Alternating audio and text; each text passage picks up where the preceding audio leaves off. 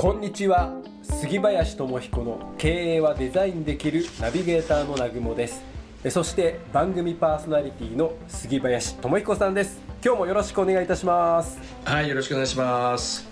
で前回久しぶりにそうですね。リアル収録いでやー久しぶりにリアル。よかったですね。生南雲さんにお会いでいやきました。生杉林さんにお会いできてね。いやーだから2年でしたよね会ってなかったのね丸。そうなんですよね。うんまあ振り返ってもだからその感覚がないのはもちろんズームのおかげなんですけど、はい。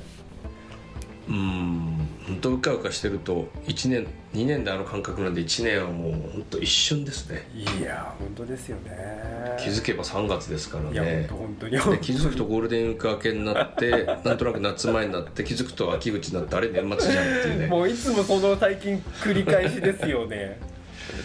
で番組これだけ何年もやってるとね、えなんかそんな話にもなってきますいや本ね当ですよ。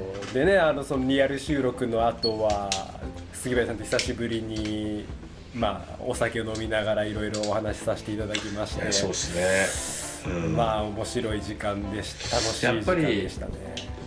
会って会ってズームだとどうしても何時から何時までみたいなね、うんうん。あの雑談じゃないけどどうしてもミーティングのための設定感が強いじゃないですか、はい。だからスケジュールに入れてお尻が決まってるっていうね。うんうん。なんかやっぱり食事したりっていうそこで出てくるなんですかね。話題とか人とのつながりのこととかさ。そうなんですよね。それはまあ質がちょっと違うかなと感じましたがまあ改めて、まあ、またリアル収録しましょうということで。ぜひね、はい。うん。あの皆さんもあの前回前回分で発信してるのかな？そうですうん。でなのでぜひあの聞いてみてくださいね。では、えー今月お便り紹介からいきたいと思います。はい、お便りですね。はい、はい、えーラジオネームセンさんからいただきました、はい。えー杉林さんに質問です、はい。えー仕事関係の悩みのほとんどは人間関係じゃないかって思う時がありますが杉林さんはそもそもこの人苦手だなと感じたことはあるんですか？えーまたうん。苦手な相手とうまく付き合う方法などありますか？相性ってありますよね、っていうご質問、杉林さんこの人苦手だなっていう人い今までいますか？苦手だなっていうと こう仕事をする上で。苦手かどうかってあんまり出てこないかもしれないあですね。そうなんですね、逆にどういう考えをもお持ちの方だとか、うん。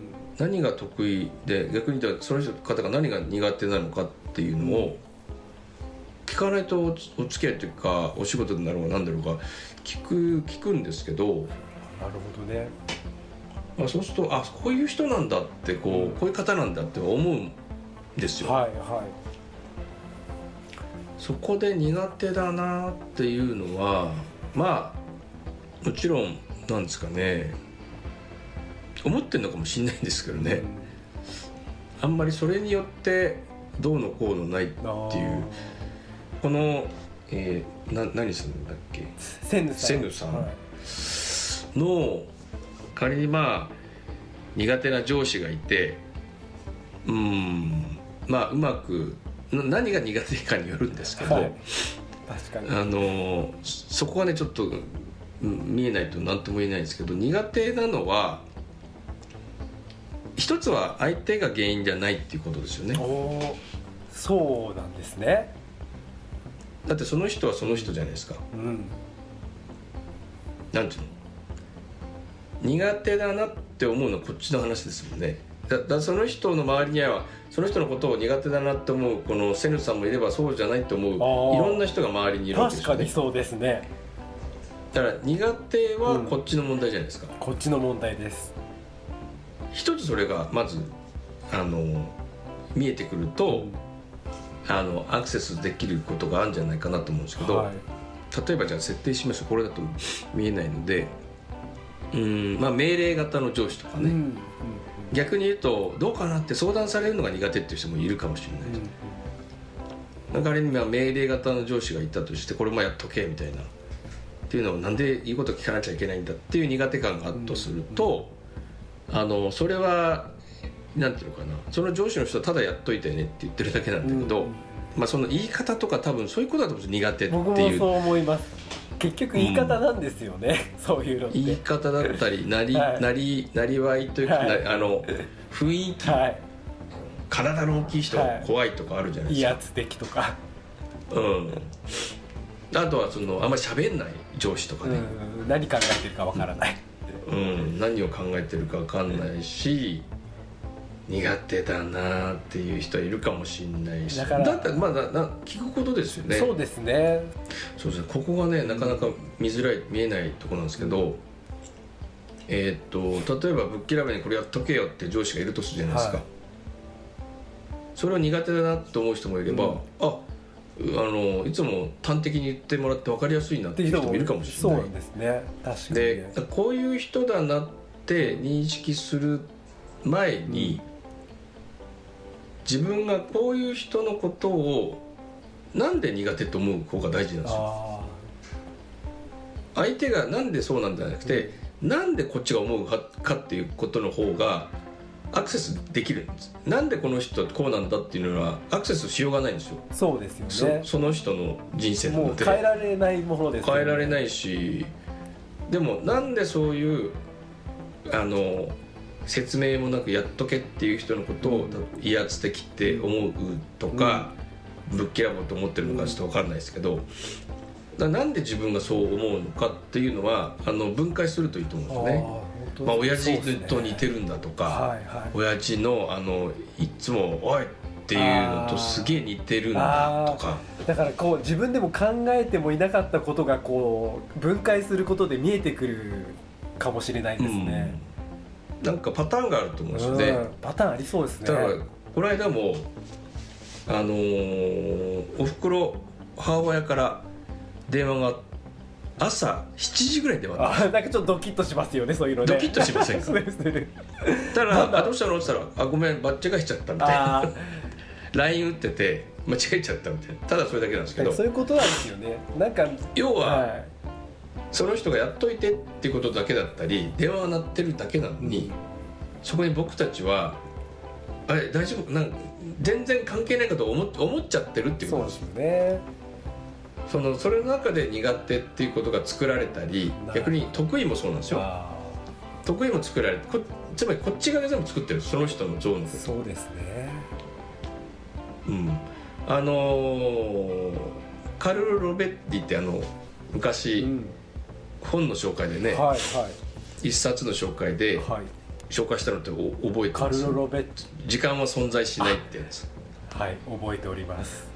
うん、その方がもう一冊ですねえっ、とね出してる、えーと「世界は関係性でできてる」っていうそのもう一つ違う観点の本を出されてるんですけど、はい。それもそれは言ってなかったよねそれは本はい言ってないですまだってないそれも面白いんですけど、あのそんなに分厚くないんですけど、はい。面白いのが人が何で人が何でできてるかって話なんですよ。これすっげえ面白いんですよ。人は自分自分のことを自分でこういう人間だって思ってますよね、それをそのあなたはこれねうんこの本読むと分かんないけどどこにも存在してないんですって。へ例えば私杉林。え器みたい器っていうか例えば杉林って人間いますよね。なはい。私が思う杉林はいつも51年間あるわけですよ。うん。うん。うん。だけど南雲さんがはい。見ている私の像があるじゃないですか。はい。それは私にはないんですよ。あで部下があの社員が社員が私のことを見ている社員側の私の像があるんですよ。それは私にはないんですよで友人が私のことを見ている杉林の像が友人の側にはあるんですよ。うんはい。でもそれは私にはないんですよ。うんうんとすると本当の杉林ってどこにいるんだっていうことなんですよ。はいはいはいはいはい。でこのカルロ・ロベッツさんが言ってるのは線と線をこうこうつまり X っていう字書くと一点交わるとかじゃないですか。はい。で人に見られることで初めて自分は存在するっていう。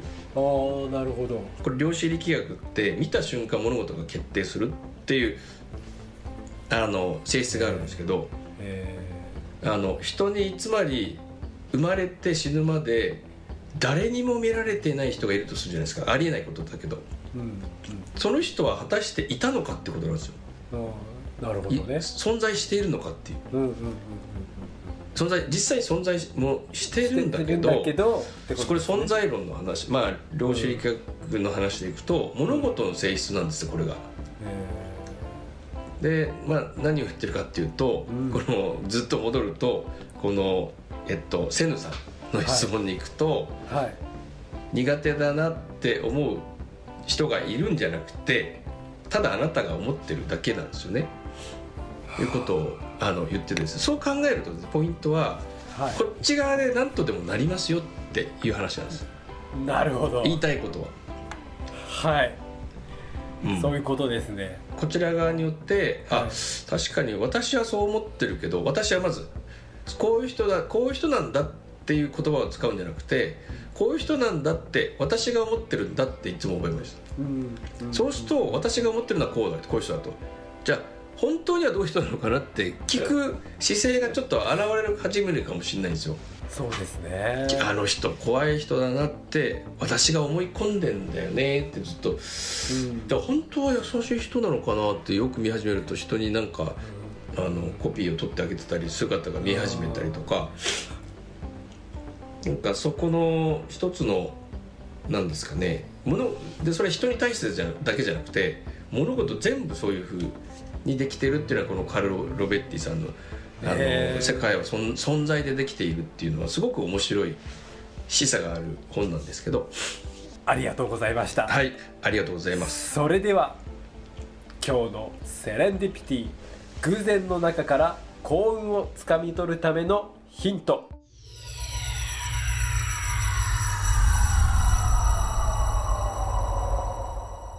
この瞬間私たちが見ているものは全て思い込み。